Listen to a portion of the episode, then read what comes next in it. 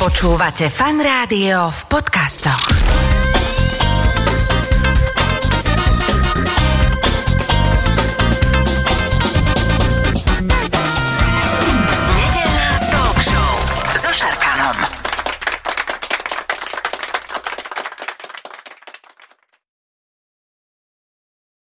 Začína sa samotná nedelná talk show. Už teda vedľa mňa sedí Matej Todt. Ahoj, vitaj. Ahoj, pozdravujem všetkých poslucháčov Fan Rádia. Musím úplne na začiatok eh, povedať, že keď som eh, ešte ako dieťa sledoval Jozefa Pribilinca pri chôdzi, tak mi to prišiel veľmi zvláštny šport a asi keď si bol mladý, tak asi aj tebe, že, že ako ti napadlo teda, že vôbec budeš eh, v rámci atletiky chodcom. Úplne taký ten prvopočiatok. Bol si dobrý v telesnej výchove, že bol si taký, že najlepší striedy? Nie, ani zďaleka, som nebol žiadny veľký talent, ale veľmi ma bavil šport. Rád som sa hýbal, rád som športoval a dostal som sa do triedy zamerané na atletiku. To znamená, že každý deň sme mali tréningy atletiky, a tam sme skúšali všetky disciplíny, lebo atletika to sú rôzne rozmanité disciplíny a raz sme si tak vyskúšali aj chôdzu. A bolo to také celkom zaujímavé, pre mňa niečo nové tým, že ma bavili vytrvalostné disciplíny, tak v tej chôdzi som bol taký druhý, tretí v triede. To znamená, že som začal chodiť na také tie školské, školské preteky. Počkaj, ty, ty hovoríš, že si nebol talentovaný, ale že druhý, tretí v triede, ja som to tak bral, akože, že, že, že vôbec, mal si zlatý odznak zdatnosti? to, to už vtedy, keď som ja bol piatak, šiestak e, neboli. To zrušili. To hej. zrušili, akorát v tom období, ale sa teším, že teraz zase teda ich zavádzame na, v olympijskom výbore, ale tým, že ma vytrvalosť bavila a že som vo nej bol dobrý už v tých dlhých behoch, tak tej chôzi to bolo relatívne blízke a bolo len to o tom, že kto sa vie rýchlejšie ponáhľať. A ja som bol asi v tomto talent, že som sa vedel rýchlo ponáhľať, lebo to ani zďaleka ešte nemalo nič spoločné s nejakou super technikou alebo s uvoľnenou pánu alebo niečím takým, takže v tomto som nebol určite nejaký veľký talent. Lebo to nebolo vôbec taký, taká disciplína, že by nás to na škole učili, alebo že vôbec, že by to Mhm. niekto vedel učiť, lebo tak chôdza, podľa mňa, keby nebolo Joška Pribilinca, ktorý e, nosil Mhm. veľké medaile z veľkých nejakých takýchto podujatí, tak by to na Slovensku aj nebol nejaký taký známy šport, že chôdza. Tak ale keby uh, to na Slovensku nebol šport, ktorý má nejakú tradíciu, Mhm, alebo ktorý... tak ani tak asi by nevyhral Olympiádu, takže myslím, je že to je veľká vďaka hlavne trénerovi Benčíkovi, ktorý mal vtedy tú slávnu skupinu Priblinec, Blážek, Mrázek, čo nosili Áno, tie vlastne medaily. ďalší. Áno, Bože. takže naozaj slávna éra a, a tá metodika a tá tradícia vlastne zostala aj po rozpade, alebo teda po rozpade Československa, keď možno neboli tie top mená, ale stále tam boli tie borci, ktorí chodili na Olympiádu, ktorí chodili na mesa sveta a to bola pre mňa taká tá prvá motivácia. Áno, Jozef Priblinec, videl mm-hmm. som to v telke a chcel som sa mu podobať, ale keď som mohol naživo stretnúť nejakého olimpionika, tak to bolo, to bolo pre mňa obrovská motivácia a práve tá chôdza bola jedna z mála disciplín, kde sme mali naozaj, že olimpijského víťaza, že majstra sveta a podobne. To bolo aj tvoj prípad, že uh, keď sa anketa športovec roka začala konať, tak ty si bol prvý vôbec atlet, čo to vyhral. Že vlastne fakt tá atletika na Slovensku, hoci sú skvelí atleti, tak uh, tej svetovej úrovne sa nie v každej disciplíne, nejak teraz máme našťastie uh, Jana Volka. Janka Volka, ale už aj baby sú nejaké také, že prekažkarky šikovné. Áno, Ema Zapletalová a ďalší Áno, kopec, áno, že kopec ja- mladých talentov. Ja verím, že, že postupne aj oni to nejak završia s nejakými medailami aj možno snáď aj na Olympiáde. Uvidíme, budeme držať palce. Ale poďme teraz späť naspäť. Ty si Nitrančan a tam teda v Nitre bola nejaká partička, že chodcov, že boli ste taká, že jak bývajú, vieš, také, že neviem, hokejový Trenčín, že chodecká Nitra?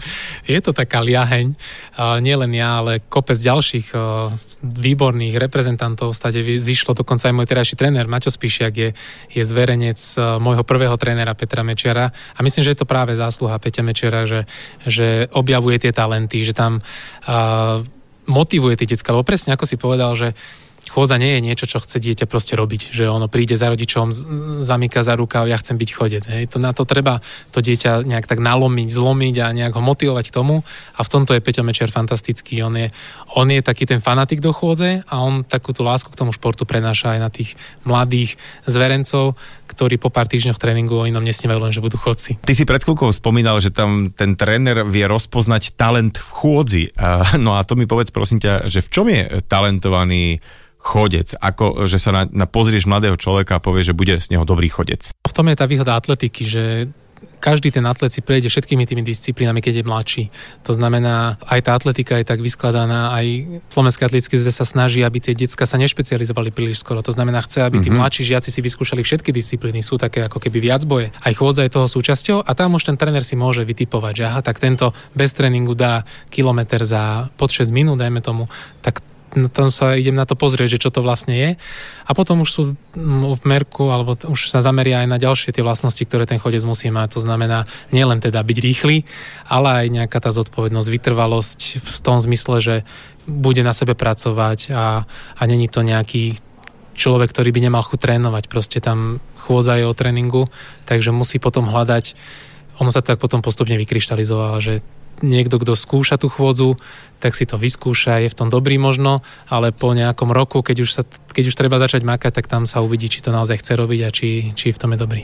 Kedy to bolo u teba, že si sa tak rozhodol, že OK, tak te, to už nie je len taký že vášnivý koníček, lebo väčšina športov sa robí popri niečom, ale zrazu, že taký ten zlom, že ak sa chcem posunúť ďalej, tak už tu fakt musím ako keby makať a ro- nič nerobiť iné, ale chodiť, teda trénovať.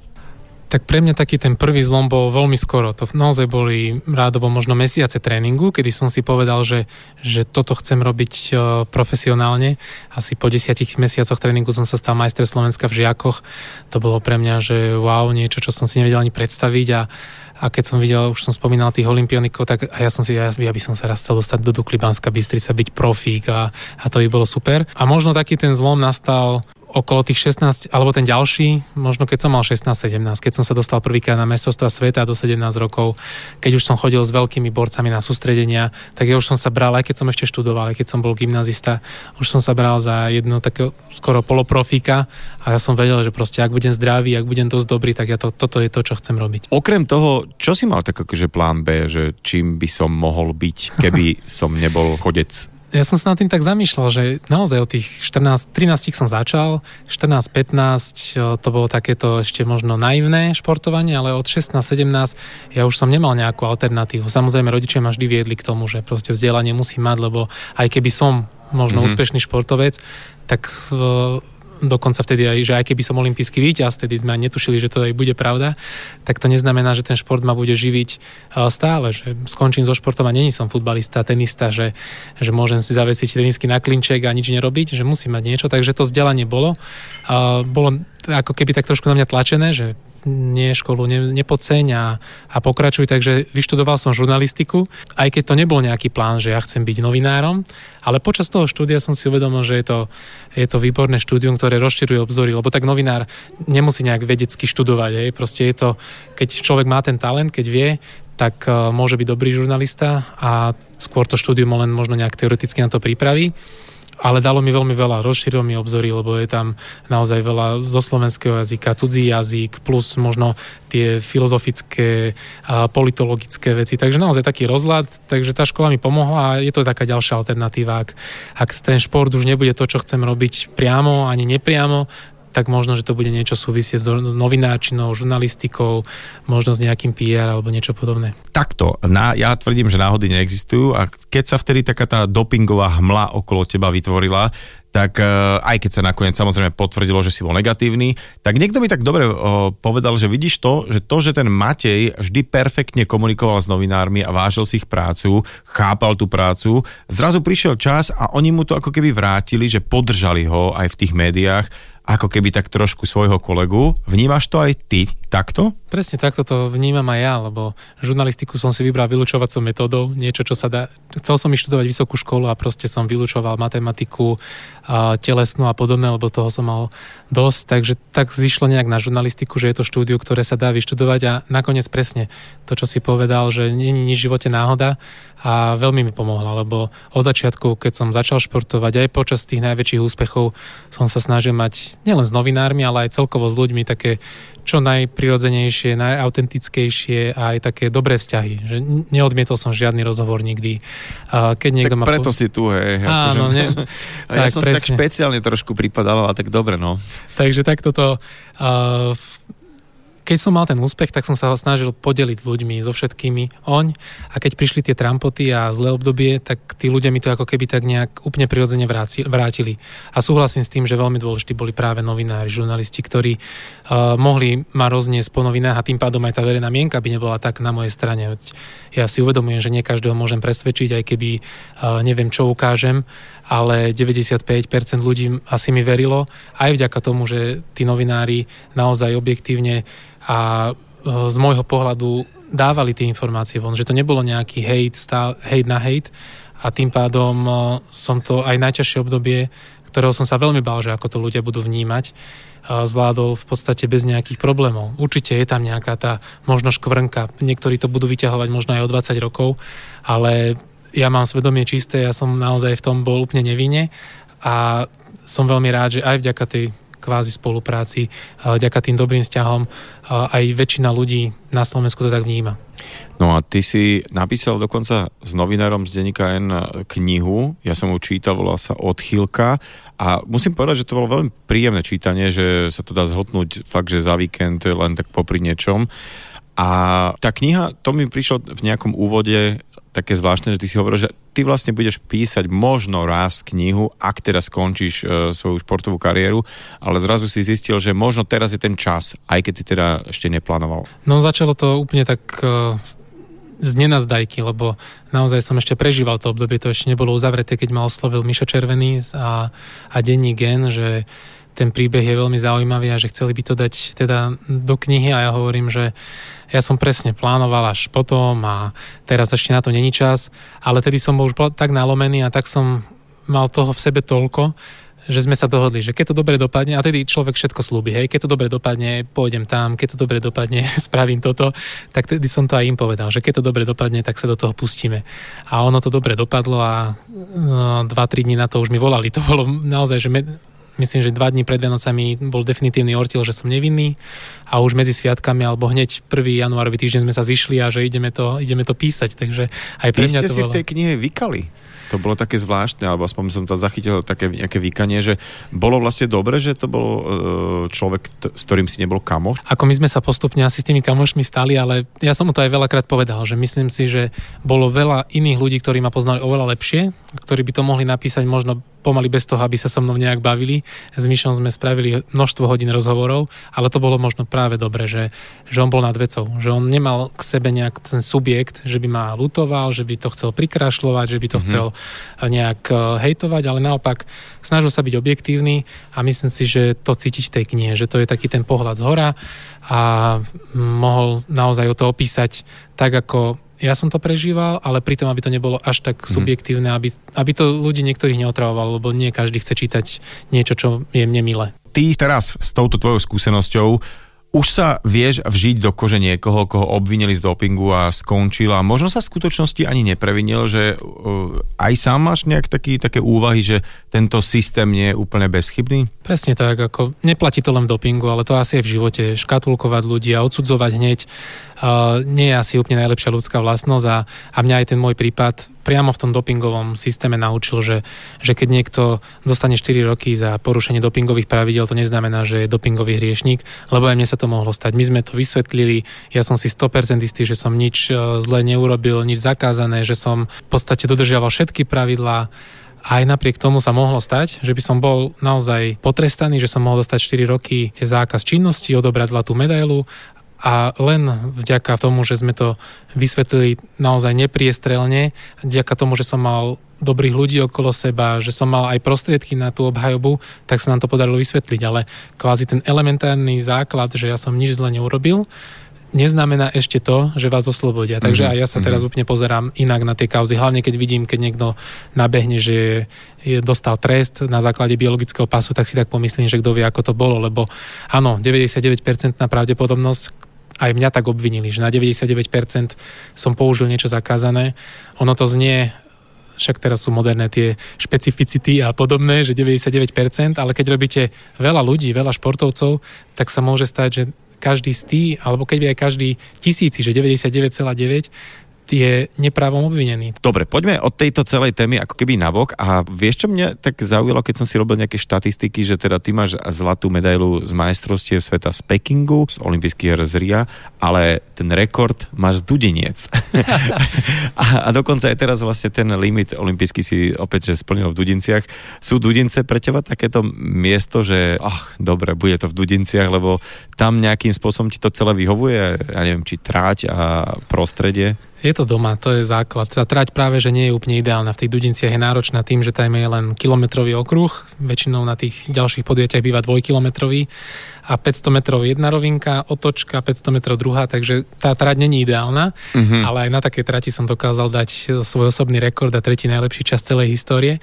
Ale je to práve tým, že to je doma, že neodpadá tam nutnosť cestovania, zvykať si na stravu, zvykať si na časový posun, na iné klimatické podmienky, proste to je to, čo trénujeme, tak eh, tá chémia tam proste funguje. To je to, čo nám je prirodzené a tým pádom to je ten maximálny výkon, ktorý vieme podať tak ak niekto hovorí, že á, Praha je Praha, tak ty máš, že Dudince sú Dudince. Dudince. Ja som tam mal aj svadbu, takže naozaj to je úplne späté so mnou, keďže manželka pochádza asi 10 km odtiaľ z obce Plášťovce, takže v Dudinciach svadba, v Dudinciach olimpijský limit, osobný rekord, a prvý olimpijský limit ešte v 2004 prvá reprezentácia na Európskom pohári, takže mohol by som takto pokračovať, čo všetko som tam zažil. Dudince. Dudince. A čestný občan mesta Dudince ešte som. Krása, takže ešte aj toto.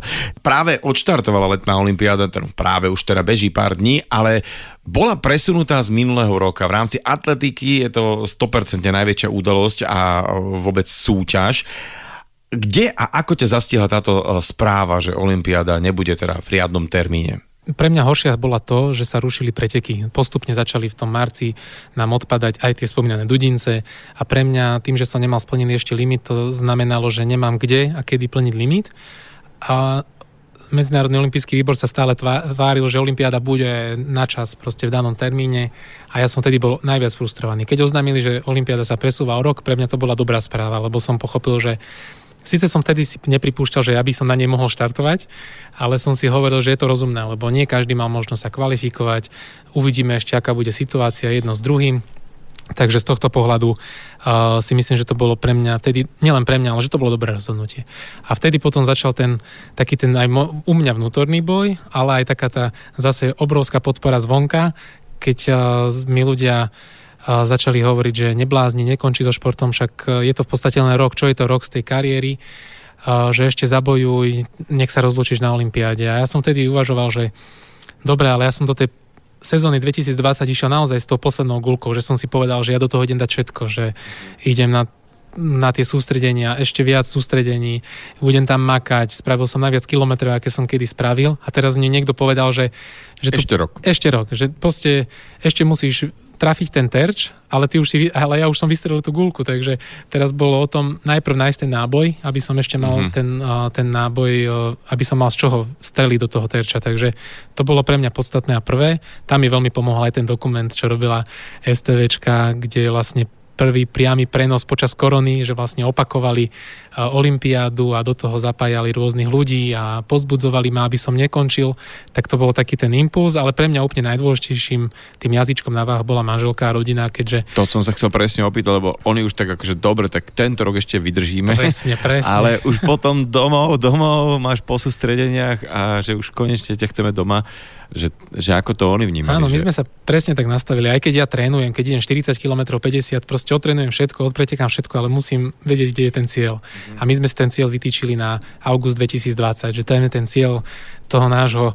x-ročného účinkovania športo, v tom top športe a už sa tešíme, keď skončíš, nebudeš musieť chodiť na sústredenia, budeš ten náš otec, manžel na plný úvezok doma stále a všetci sme sa na to tešili, naozaj na tie úplne bežné starosti a radosti. Prečo máš teraz prekrížené prsty? Akože? Ešte, že tu není kamera, že? Hey, hey, hey. A, no, je to... Takže si, si si vydýchol, že ešte rok môžem chodiť kdekade. Nie, mňa to naozaj dosť... To bolo pre mňa asi najpodstatnejšie, lebo áno, to telo už dostáva zabrať. Už cítim, že že asi každý ten kilometr dáva tomu zabrať, tomu svalstvu aj všetkému, ale predsa dá sa to ešte rok vydržať. Hej, či už športujem 25 rokov, 26, to už taký rozdiel nie je, ale, ale práve ten môj slub tým mojim babám a manželke, že toto je posledná sezóna a ja už ďalšiu zimu nepôjdem na žiadne, na žiadne sústredenie, že budeme spolu doma, tak teraz ho mám porušiť. Tak to, to teraz mňa, budeš ináč. To mňa najviac zaťaží. Áno, tak zase pán Božko je múdry, on to vymyslel inak, že môžem aj športovať a aj budem doma. Nuž a poďme trochu takej téme na odľahčenie. Veľa športovcov uh, berie atletov, že vy tak vôbec nežurujete, že vy tak asketicky aj na tých sústredeniach uh, fungujete, ale počul som, že aj vy sa viete celkom dobre zabaviť. Jasné, že sme na sústredeniach 3-4 týždňa, proste to sa nedá bez toho, aby si človek niekedy nespravil taký voľn, taký ten cheat day, hej, že ide, netrénuje, ide sa len nejakú prechádzku, že si dá nejaké pivko k večeri alebo niečo také. No a mali sme takýto deň v Mexiku, tedy bolo, neviem, či nie 5 týždňové sústredenie a bol tam náš fyzioterapeut, ráno krásne slniečko, 2400 metrov nad morom, takže to slnko fakt tam je silné. Prišli sme z tej túry unavení a dal si jedno pivo k obedu. No a po obede už sme robili trošku také uvoľňovacie cvičenie alebo nejaké uvoľnenie svalu. Pýchal do mňa takou ihličkou, hej. A vtedy to tak skrslo, že teda to skreslo trošku skôr, ale v tom momente sme ho chceli uh, trošku tak uh, naplašiť, tak sme ho, že poďme ho uspať. Tak sme zobrali tabletky na spanie, dali sme ich do šumáku a že Marečku si nejaký už unavený po tej túre, tu máš šumák, vypí to, nech máš tekutiny. No a jeho to začalo veľmi skoro lámať, lebo to bola fakt dosť silná dávka. My sme si to až neskôr uvedomili, že išlo, išlo už dosť veľké, do veľkého rizika. To je pekný forík. Ako no teda. a začalo ho lámať a začalo to vyhličkou trošku už hlbšie píchať, tak hovorím, vieš čo, už kašli na to, poď si laškať, oddychni si, ja som už dobre sa cítim, nič ma nebolí, uh, chod si oddychnúť. No a takto v podstate zaspal úplne natvrdo. Dali na si ho do narkózy na chvíľku. Do narkózy o 6 to bolo 4 hodiny na to, sme ho už tak, že večera poď, tak sme ho prenášali. On si doteraz na tú večeru nepamätá, na tú večeru zaspával, ale niekedy okolo také 9. 10. už sa tak trošku prebral, takže my sme už tak nám odláhlo zo srdca, lebo my sme si medzi tým čítali príbalový leták, čo všetko to že, môže spôsobiť. Že hej, že to, a počuj, a to, takto, že vie on o tom?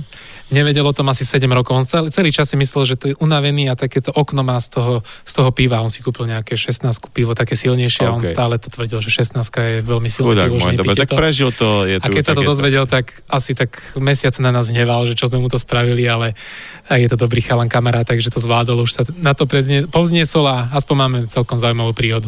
Matej, poprosím ťa doniesť ďalšie zlato a už, už keď si to tu, tu, už aj rodičia, aj podľa mňa aj tvoja manželka, aj tvoje deti, akože bez medailí sa nevracaj domov, hej? No, niekedy ma tak vyprevádzali, že hlavne sa nám vráť domov šťastný a zdravý, ale už si asi zvykli, takže budem sa musieť postaviť. Je to veľký tlak asi na, na to, že zrazu to od teba všetci čakajú, že predtým to bolo tak, že, á, že možno ten to, keby tak niečo, mm-hmm. že? A, a teraz už je taký tlak. Je to iné, keď očakáva to nejaká skupina ľudí, hej, že mm-hmm. prinesiete nejaký úspech a nejaký úspech to nemusí len medaila, to môže byť 5. miesto, 8. 10. pre individuálny šport je to super aj to, ale teraz keď to očakáva celé Slovensko, tak je to predsa trošku iné, je to mm-hmm. na mhm. toho športovca tlak, ale o tom sme profíci, o tomto ja, aby sme sa s tým vedeli vysporiadať a, a ja priznám sa, že ten tlak si teraz už nepripúšťam. Pre mňa je to naozaj radosť, že môžem ešte rok športovať. Akurát pre mňa je tá možnosť priniesť na Slovensko radosť, potešiť ľudí, takže to je pre mňa tá motivácia, to sa budem snažiť robiť. Prosím ťa, urob to. Pozdravujeme do Bystrice. Ďakujem veľmi pekne a ja pozdravujem všetkých poslucháčov. Už tu štúdiu Fanrádia sedí vedľa mňa môj dnešný host a musím povedať, že asi to bude veľmi veselé, lebo ešte predtým, ako sme vôbec zapli mikrofóny, sme sa tu strašne teraz nasmiali s mojou hostkou Lenkou Vacvalovou, takže vítaj. vítaj, ahoj Lenka. Ahoj, ja dúfam, že sme si všetky tie fóry nevybili na začiatku. Trošku dúfam, že hej. To sa ti, stá, to sa ti stáva, hej? Vieš čo, nie, nie, nie, ale to len chcem povedať, že ja som, keď som ťa chcel, ak takto pred pár rokmi by som ťa tu vítal, že moderátorka a tralala herečka. To Nevítal. Spo- spomenieme Nepozval aj toto. si ma pred pár rokmi, takže nevítal. Tak e, si sa nemotala mm-hmm. okolo, si bola v tých Čechách, hore Jasné. nos, pršalo ti tam dnu. Tak dobre, poďme pekne postupne. Uh, Lenka Vacalová, ty si Slovenka, ale žiješ v Prahe a tam... Spoznal celko, si, hej? E, tak podľa prízvuku. Dobre. Ale nemáš taký prízvuk ako všetci Slováci, čo sú v Prahe, že a ja už som tu a už tu ako... Príliš dlho. Príliš do dva týždne, Hej. týdny, jo, takže, takže, mm-hmm. tak, nie, dobre. Ty si teda sa narodila na Slovensku v ukrutnej dedinke Beluša Hloža, teda tam si vyrastala. Áno, Kde inak to v pôrodnici v Ilave, takže to už sa lokalizujeme. Nezlepšila si to moc teraz, to Ilavo, ale dobre, tak kde to je? Je to pri Ilave teda? Ilava nič, hej. Dobre, tak Trenčín, bližšie. Ale však jasné, však Ilava je basa, všetko vieme, veď Áno. je to krásne mesto. Ve, veľa známych Slovákov tam rado cestuje na dovolenky.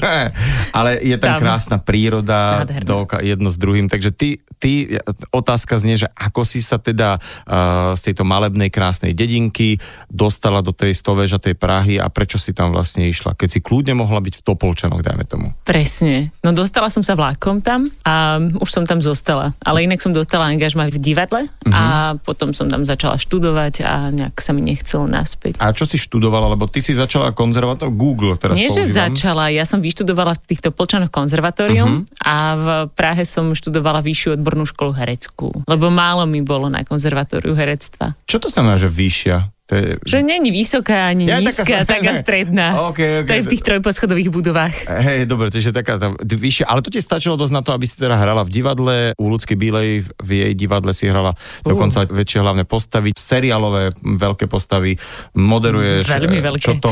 Ale my sme sa tu kvôli tomuto nezišli. To sme len tak spomenuli na okraj, ako normálne by sme sa o tom bavili, ale môj kamarát Mário mi sprostredkoval informáciu a ja som si vtedy začal tak čítať o tebe, že čo ty vlastne robíš a to mi vyrazilo dých, že beháš, potiaľ fajn, lebo mm-hmm. všetci sem tam... Však všetci beháme. Musíme sem tam. Jasné. Ale ty si to vzala nejak útokom celý tento tvoj beh, takže ideme na túto tvoju kariéru ako bežkyne. Kedy ťa to tak popadlo, lebo ešte tam poviem, čo ten Google povedal, že vraj ty si ako, že nebola nejaká športovkyňa telom aj dušou o, predtým. No, nebola. Ja som nikdy nejak extra nešportovala, tak normálne, vieš, ako sa v Beluši loži e, športuje. Viem. Tak presne, presne tak. A potom som začala tak klasicky behávať, až som sa postupne prebehala k ultramaratónom. Tak prosím ťa, ako vyzerali tie začiatky tvoje? Hm, Neviem, že kedy, ale tak postupne som začínala, hej, že na tých dvoch kilometroch, troch, štyroch. Potom som sa prihlásila na svoj prvý 10 kilometrový závod, dovtedy som hovorila, že by som nikdy v živote nebehala žiadne závody. Nebol to akože nejaký ako úplne, že epický zážitok. Proste som zabehla 10 kilometrov v priemernom čase. Ty si mala hneď takú ambíciu, že budeš to aj akože rovno chodiť na závody pretekať? Nie, nie, vôbec. Ako, ja ani teraz nemám akože ambíciu chodiť na závody a pretekať. Občas si nejaký zabehnem, ale... No a občas nejaký hneď vyhráš potom. A tak akože stane sa, ale tak zase to je... No prepač, lebo tak to, dobre, tak, tak keď, keď to ty takto prekladáš, tak ja to tam preložím. Ja som sa dočítal vlastne o tebe pred pár rokmi, že eh, moderátorka Vacvalová vyhrala pražskú stovku, či ak sa to volá, Hej. a že to je 100 kilometrov. A vravel si si, že tu tá Eňa Vacvalova takto beha? nie, nie, ja som, ja som už nejak, bola tam aj tvoja fotka, ale to mi nejak, že toto čo je za halus. A myslel som si, že to bude za tým niečo mm-hmm. a že ty si to fakt nie, že odbehla, vyhrala, tak prepač, 100 kilometrov utekať mi príde uh, minimálne zvláštne. Prepač. Tak e, ak ťa to poteší, takže úplne, že nebežím celých 100 kilometrov, že aj tak svížne idem niektoré kopce Mhm. a občas teda nejaká stovka sa mi podarí vyhrať alebo sa aspoň umiestniť, čo je úplne, že pre mňa to doteraz taká záhada. To Mhm. není také, že ja idem a poviem si, že fú, tak teraz idem na víťazstvo. Dobre, ale ty si už teraz povedal, zapojila slovičko, že kopce. Či to, dokonca to ani nie je po rovine, hej? To je ešte aj do kopca. Uj, roviny nemám rada. Nie? Roviny musia byť rýchle a, a na to musíš mať nejaké také tie atletické základy. Takže ako čím viacej kopcov, tým je väčšia šanca, že sa lepšie umiestním. Á, že tí ostatní nejak mm-hmm, Mhm, tí ostatní, áno, Že nemajú tam, radi kopce. mhm. Dobre, tak ktoré boli také prvé kopce, ktoré už si to môžeš rátať, že toto bolo niečo prvé, čo som zdolala ako bežkyňa. Ono to celé začalo takým novoročným predsevzatím, že tam kúsok od tej Beluše hlože je vršatec. To je tam, keď pred Ilavou odbočíš. Ty Áno. si štandardne začala a novoročným predsavzatím, hej, že od nového roku behám. Začínam behať kopce. No, no, no, to, to, No. A to je vraj to zle. Presne. že to je, No že to je najhoršie, ako sa dá začať, že, že dá sa, hej. No dá sa, tak som si povedala, že vybehnem na ten vršatec a keď som tam vybehla, tak si vravím, že no dobre, toto bol normálne výkon môjho života. A tak som postupne začala objavovať tie kopce a asi také najzlomovejšie bolo, keď som si, vie čo, povedala som si v jedno leto, že odcestujem do Talianska a vybehnem, že 7 vrcholov dolomiť za 7 dní. A vtedy som sa cítila normálne, že ako kráľovna. Počkaj, Úplne. 7 vrchol Dolomitov. A aká bola priemerná dĺžka takého jedného behu, že zo spodku hore? Ono to je o tej dĺžke, Aha, väčšinou. o tej náročnosti, o, že to je o tom prevýšení, no. Mhm. Mm-hmm. Takže ja neviem, koľko to mohlo byť, akože každý deň tak okolo nejakej tisícky prevýšenia. To je dosť. To je no, dosť. No dnes už to nepovažujem za dosť, v tej dobe som to považovala, že za najväčší výkon môjho života. No tak prepáč, akože ja, ja keby som si to dodal, že 7 dní, hm, nedal. Na čo? Tak, Na čo, hej? No to, to prí- by som to proste A nedal. tak zase je- všetci by sme boli na tom kopci, vieš, keby si to, to dal ty, ďalší niekto, mhm. tak všetci by sme behali Ide- kopce. No. Všetci by len beha... Dobre, tak Dolomity, poďme tam. Uh, to si dala tak, že uh, s nejakou kamarátkou, kamarátov, podporou sama, lebo Sama, to som akože tak si potrebovala trošičku, že utriediť život. utriediť život. Podarilo sa. Hej, a čo, Hej. čo sa stalo teda, že si si utriedila život? Po, lebo takto, predstavujem si Dolomity, predstavujem si tam tých turistov, aj uh, talianských, rakúskych, slovenských, hociakých s batožkami idú a popri tom A ja tam fúnim, obieha... áno. Uh, a niekto tam prefuní okolo s ríšavými vlasmi. No a to, to bolo, že, že mala si také, že 7 dní bezproblémových, normálne, že si štart, cieľ, naspäť. A... Hej, ja si myslím, že, že to bolo také, taký ten zlomový bod, kedy som, nejak som to nevnímala, brala som to ako takú aktívnu dovolenku pre nezadanú single ženu, ktorá potrebuje zmeniť svoj život a podľa mňa tento zážitok mi tak naozaj zmenil život, lebo v tom roku som vlastne vyhrala tú pražskú stovku, že vtedy som začala tak reálne behať traily. A potom som sa vlastne prihlásila na prvý maratón predtým. Mm, mm, prevýšenie, neprevýšenie, ale to sme zase preskočili do takejto kategórie, že maratón Áno. a ultramaratón, lebo to, maratón je 42, Áno. no a stovka je viac ako 42 o dosť. no všetko nad maratón je ultramaratón. Mhm. Ty si si nejakého uh, zázračného trénera zajednala, alebo nejaký nápoj, alebo vôbec nepríjeme to veľmi bežné, hej, že človek sa dostane vôbec z ničoho na pol, možno na maratón, ale 100 kilometrov. Ono to bolo skôr také, že som si povedala, že, že to skúsim. Ja som mala taký rok, že som, ako som povedala, že potrebovala zmeniť svoj život a vtedy si ochotný kývnuť aj na také veci, do ktorých by si normálne nešiel a čím to znelo ako väčšia blbosť, tým mi to prišlo ako lepší nápad. Mala si taký yes uh, obdobie, je, áno, je, yes year, by som to nazvala yes rok. A tak ja som, najskôr som sa prihlásila na ten svoj prvý maratón, to už som mala za sebou nejakých pár polmaratónov, nebolo to, že úplne, že z nuly na maratón. A celkom sa mi to akože dobre bežalo, celkom to bolo také ako dobré, fajn zážitok, dala som maratón, ale mňa úplne nebavil ten asfalt. Mhm. A tým, že už som trošičku poznala ten trail, tak mi kamarát hovorí, že vieš čo, poďme bežať, že, že ultramaratón, že ja to behávam, že je to super, že to sa ti bude páčiť. Hovorím, dobre, tak som si vrala tak, že vyberiem nejakú 50 hej, že to je kúsok nad maratón, tak to už vyhecujem. On vybral tú pražskú stovku. Pražská stovka sa kadiaľ beží, len tak, aby o, som tomu rozumel. Vieš čo, že... každý rok e, inou trasou, ale vždy sú to také, v Prahe nie sú kopce, ale sú tam mm-hmm. rokliny. Takže sa to prevýšenie, hej, nazbiera práve, že vždy človek padne do tých roklín na hore.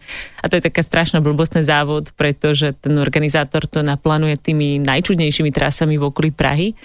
A no, tak akože sme bežali tých prvých 100 kilometrov a ja mu na 50 kilometri hovorím, že wow, že to je zážitok, že ja som ešte nikdy nebežala viac ako 50. A on vraví, no tak super, tak počkaj, druhých 50. No a Dobre, bola som prekvapená ešte na 80 kilometri, keď mi nohy fungovali, keď som stála, keď som dokonca bežala. To bolo také akože také objavovanie toho, čo to znamená vlastne ultravzdialenosť. A to stále bežíš tam, nemáš tam také, že povolené... Ideš, aj, aj ideš. Ono to Môžeš pôvodne... si pokračať. Mhm, tam, jasné. mhm. Akože ako vládzeš, aké máš ambície a ako vládzeš hlavne. Tam proste ide o to, aby tá vzdialenosť bola prejdená, nie taký nejaký horný interval, čo sa týka času, no tak asi nie týždeň, ale No, v nejakom, nejakom... Akože tam sú normálne ľudia, že ja neviem, za koľko som to vtedy zabehla, akože žiadny extrémne super čas to zase nebol, hej, že to bolo neviem, niečo pod 15 hodín, ale 15 hodín.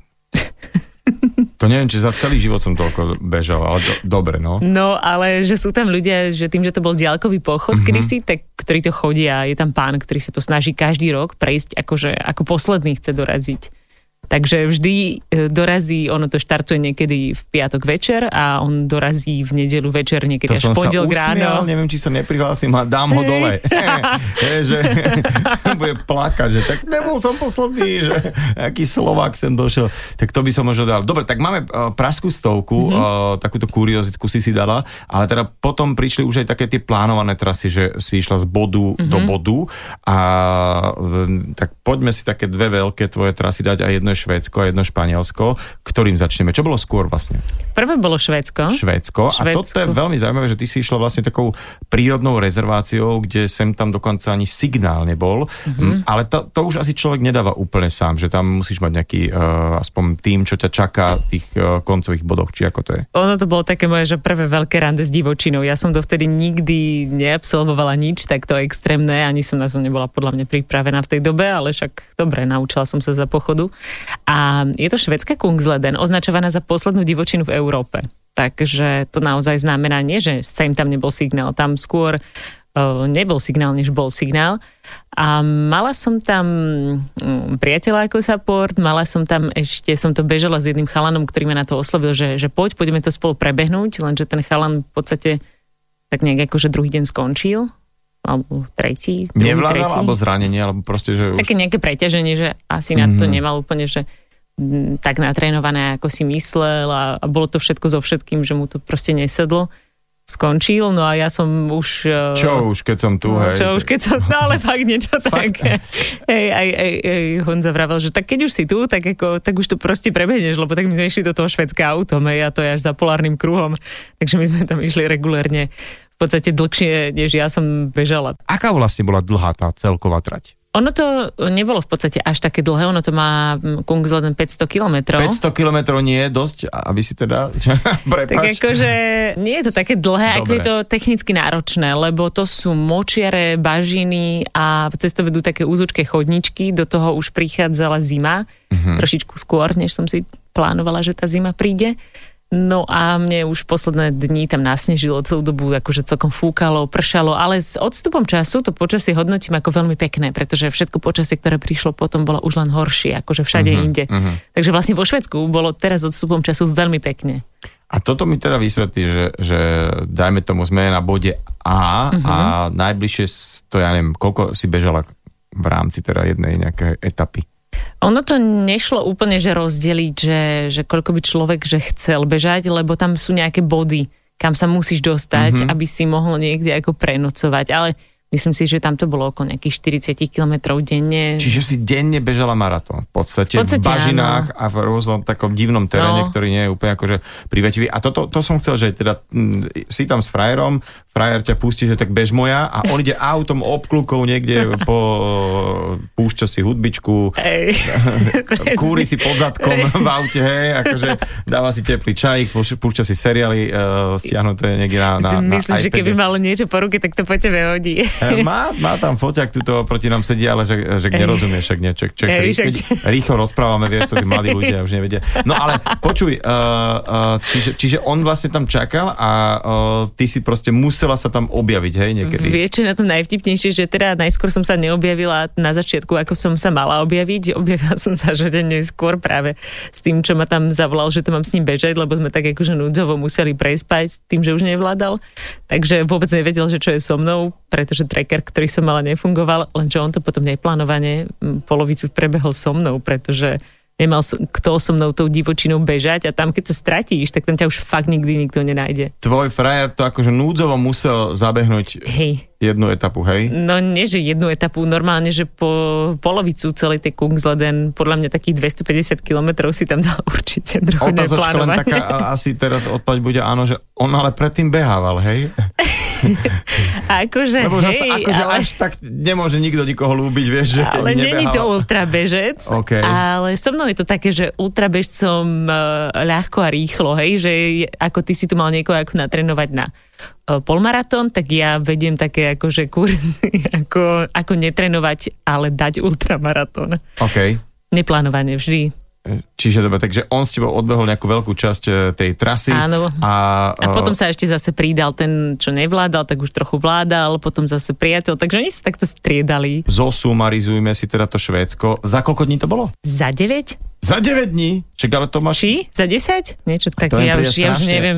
To už bolo tak strašne dávno. Dobre, strašne rýchlo. Dobre, mňa to strašne fascinuje, lebo naozaj, že bežať už len v prírode, už len kopce, do toho si dám nejaké e, zlé počasie, do toho si dám takú tú nemožnosť, ako keby sa zastaviť niekde, pretože ťa tam nikto nenájde. Mhm. Tam asi nejaká divá zver asi... Oni sú tam tí Wolverini, v češtine sú to tí Rosomáci, v slovenčine neviem. Los, sop. Nie je, je taký ten medvedík, čo ťa roztrha tými rukami, Á, taký ten maličký. Áno, taký, čo ťa roztrha rukami. No, jasne, hej, hej, hej. tak ten A čo, po bežcov netrhajú. Nie, bezcov netrhajú, Á, slovenských už vôbec nie. vôbec nič. Oni sú šláchovití, nechcú. Ty si bol teda vo Švédsku, bola v časti Kungsleden, tá trať mala vyše 500 kilometrov, ale potom si si dala ešte väčšiu štreku a to Pyreneje od oceána k moru, tak povedz prosím ťa, že ako to dlho trvalo, lebo tam naozaj to prevýšenie už je obrovské. Brutálne. No, španielská GR11 je asi jedna z najťažších turistických tras eh, v Európe, alebo je taká ťažká kvôli tomu, že je taká veľmi kopcovitá, čo ja mám rada, ale toto bolo, že extrémne kopcovité,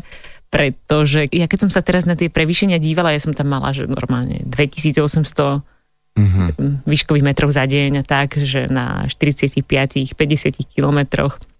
Ale tá GR11 bola super. To naozaj bolo 50, niekedy aj 60 km denne, veľké prevýšenia.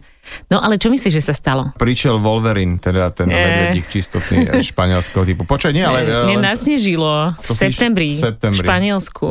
No tak teraz sa to počasie takto... No, to bolo v Ondí. 2020, no, takže Mhm. naposledy. Dobre, a to koľko si bežala tú, túto trasu? Tu som bežala 20 dní. A to si nedávaš vôbec, že dneska teda nebežím, že laškám si a, a spinkam. Kde spávaš? No väčšinu času v Pyrenejach som spávala normálne, že v stane, v spacáku. Mhm. Niekedy ani stan nebol, že len v spacáku, že nafúkal karimatku a ľahla som si pod eh, hviezdy. Kúpala som sa normálne v tých horských potokoch ľadových, ale potom, čo teda strašne tam aj pršalo, že dole pršalo, hore brutálne snežilo, takže keď veľmi pršalo, tak vtedy sa stalo to, že sme sa niekde ubytovali, ale toho bolo vlastne menej. A teraz to má stále tak nejak eh, si predstavím, ty utekáš a on teda eh, to obíde a čaká ťa v nejakom bode? Hej, my sme tam boli štyria, že uh, vlastne mm, jeden chalan so mnou bežal nejaké trasy, lenže on to potom technicky nedával, keď tam bolo veľa snehu a vtedy si môj priateľ išiel zase tak s chuťou zabehať tie, najne, tie najnebezpečnejšie horské úseky. Des, On to má rád, jednoducho takéto dobrodružstvo, on sa tvári, že nie. ja ale... normálne rozmýšľam, či by som si jeho ako ob týždeň nezavolal, co, celé tako, že ne- nedal taký, že spätne, že čo hovorila, to, pustil mu Áno, áno. vždy tú etu a Hej, že čo si o tom myslíš? vyjadri sa k tomu a Hej. že asi by som sa všeličo dozvedel. Takže dala si aj túto naozaj náročnú. Koľko tam je takto prevýšenie celkové v rámci tej trasy? Uh, GR11 má 880 km a 41 tisíc metrov. Takže Čiže 41 kilometrov a Áno. prevýšenia. Áno. To je brút. Keď si je že nejaký. Montevideo má 8, Hej, Hej. ale nejdeš od mora, že? nejdeš od mora, navyše, teda No. fakt. Takže toto nabeháš za, za 20 dní. No, celkom akože slušné to bolo. Slušne, akože ja, vieš, prepáč, ale že ľudí, ktorí toto dávajú, si tak trošku predstavím, teraz nechcem ich dávať nejaké, do nejakého vreca, ale že proste ty sú prepnutí v tomto. Veď Takto keď tu nebyť tých pár modrín, čo máš práve na kolenia, Tak na, a, si- tak by som nepo, ti ne, ani neveril, nie že Jasné. nepovedal, tak vyzerá to ce, celkom ako taká cestná líša, čo máš na sebe momentálne. Čo je to toto- cestná liša. No to chrasta taká, Aha, že padneš na cestná, cestu áno. a máš. No, tak niečo také to Tak aj je. to si nepočula ako bežkyňa, že cestná líša. Je, ty ja chodíš tie hory. Ja chodím tie hory, my máme len horskú Áno, líša, to- ja to aj na stromoch, nie? No áno, áno a práve, práve, machy a líšajníky, tie by ťa mali naviesť, pretože som si pamätal dobre, tak na severnej strane stromu. Keby som napríklad uh, ja chcel začať, no dobre, tak to už ja asi nie, ale kedy by mal niekto začať uh, s takýmito behmi? 27 ako ty, uh, keď si začínala, tak to už bolo skoro, neskoro. Však aj ja už som začala neskoro. Mhm, to je neskoro. No, ale tak na tej dlhé trasy človek získava tú pomalosť a vytrvalosť až neskôr. Hej, čiže mm-hmm. akože stále ešte uh, ktokoľvek, kedykoľvek, v ktoromkoľvek veku, samozrejme nemusí to prepínať nejakou stovkou, ale vie ešte rozbehnúť to telo do nejakej takej kondície vytrvalostnej. Hej, ja si myslím, že určite tá vytr- vytrvalosť sa buduje naozaj rokmi, ale podľa mňa človek nemusí že nutne behať, ale tie dlhé trasy by mohol zvládať chodecky, aj to skvelé. Chodecké alebo rýchlejšia chôdza, to volajme. Kľudne, z Maťko kopca Tos, svižne. náš olimpionik zlatý. No tak toto nepovažujem za chôdzu, toto čo on Áno, robí. ale, hej. on, hej, ja- ináč ty vole, ja som to s ním na kúsok dal a ja som fakt, že bežal. Hej. A vedel by som ešte trošku rýchlejšie bežať, ale nie dlho. A to ti poviem pravdu, že pú, a dokonca raz mm. pri jednom preteku som mu chcel ako keby v jednom okruhu že podať vodu, tak som mu ju na trikrát nepodal. Proste prvý, ani druhý, ani tretí som ho nedobehol. Proste Ako? som ne, lebo on nechcel spomaliť No, kvôli tej vode. Takže to bolo, že pekličko. Ale dobre, to myslím to, že dá sa rýchlejšia chôdza považovať za veľmi zdravý šport, ktorý Veľmi. dokáže robiť uh, každý a, a menej krát sa pri tom padá, ako pri Áno. tom behu, utekaní. Padáš pomalšie. Keď, čím ideš pomalšie, tým padáš pomalšie, hej, logicky. Hej, logicky, logika nepustí. Hej. Lenka, ďakujem ti veľmi pekne za tvoj čas. Eh, Dobrú chuť vám všetkým k obedu, ak sa vám dobre počúvalo a chcete si dnes začať svoj vytrvalostný beh nejaký, tak to urobte, ale iba tak naozaj, že... Tak zľahka. Veľmi zľahka. Akože toto, čo... Don't try this at home, ako sa v Ľubietovej hovorí, pretože naozaj tieto čísla, čo si tu súkala z rukáva, tak tých sa trošku až bojím, ale v každom prípade držím ti palce a ešte teda neviem, čo máš za ľubom najbližšie dní, mesiace, roky. Už som sa začal lúčiť, ale prezrať, že máš niečo takéto v merku, že čo, čo ideš si tak odbehnúť opäť z nejakého bodu A do bodu B? Hej, mám jednu takú šialenú trasu v hlave, ešte ti o nej neporozprávam, ale keď si ma zase niekedy na budúcu pozveš, tak veľmi rada. Ale Ok. musíš mi vybaviť to členstvo. Dobre, to ti Dobre. za, za členstvo. Ďakujem. Lenka Vacovová, ďakujem ti za tvoj čas a nech ti to beha. Ďakujem. Talk show so Šarkanom v premiére každú nedeľu od 10. do 12. vo Fan Rádiu.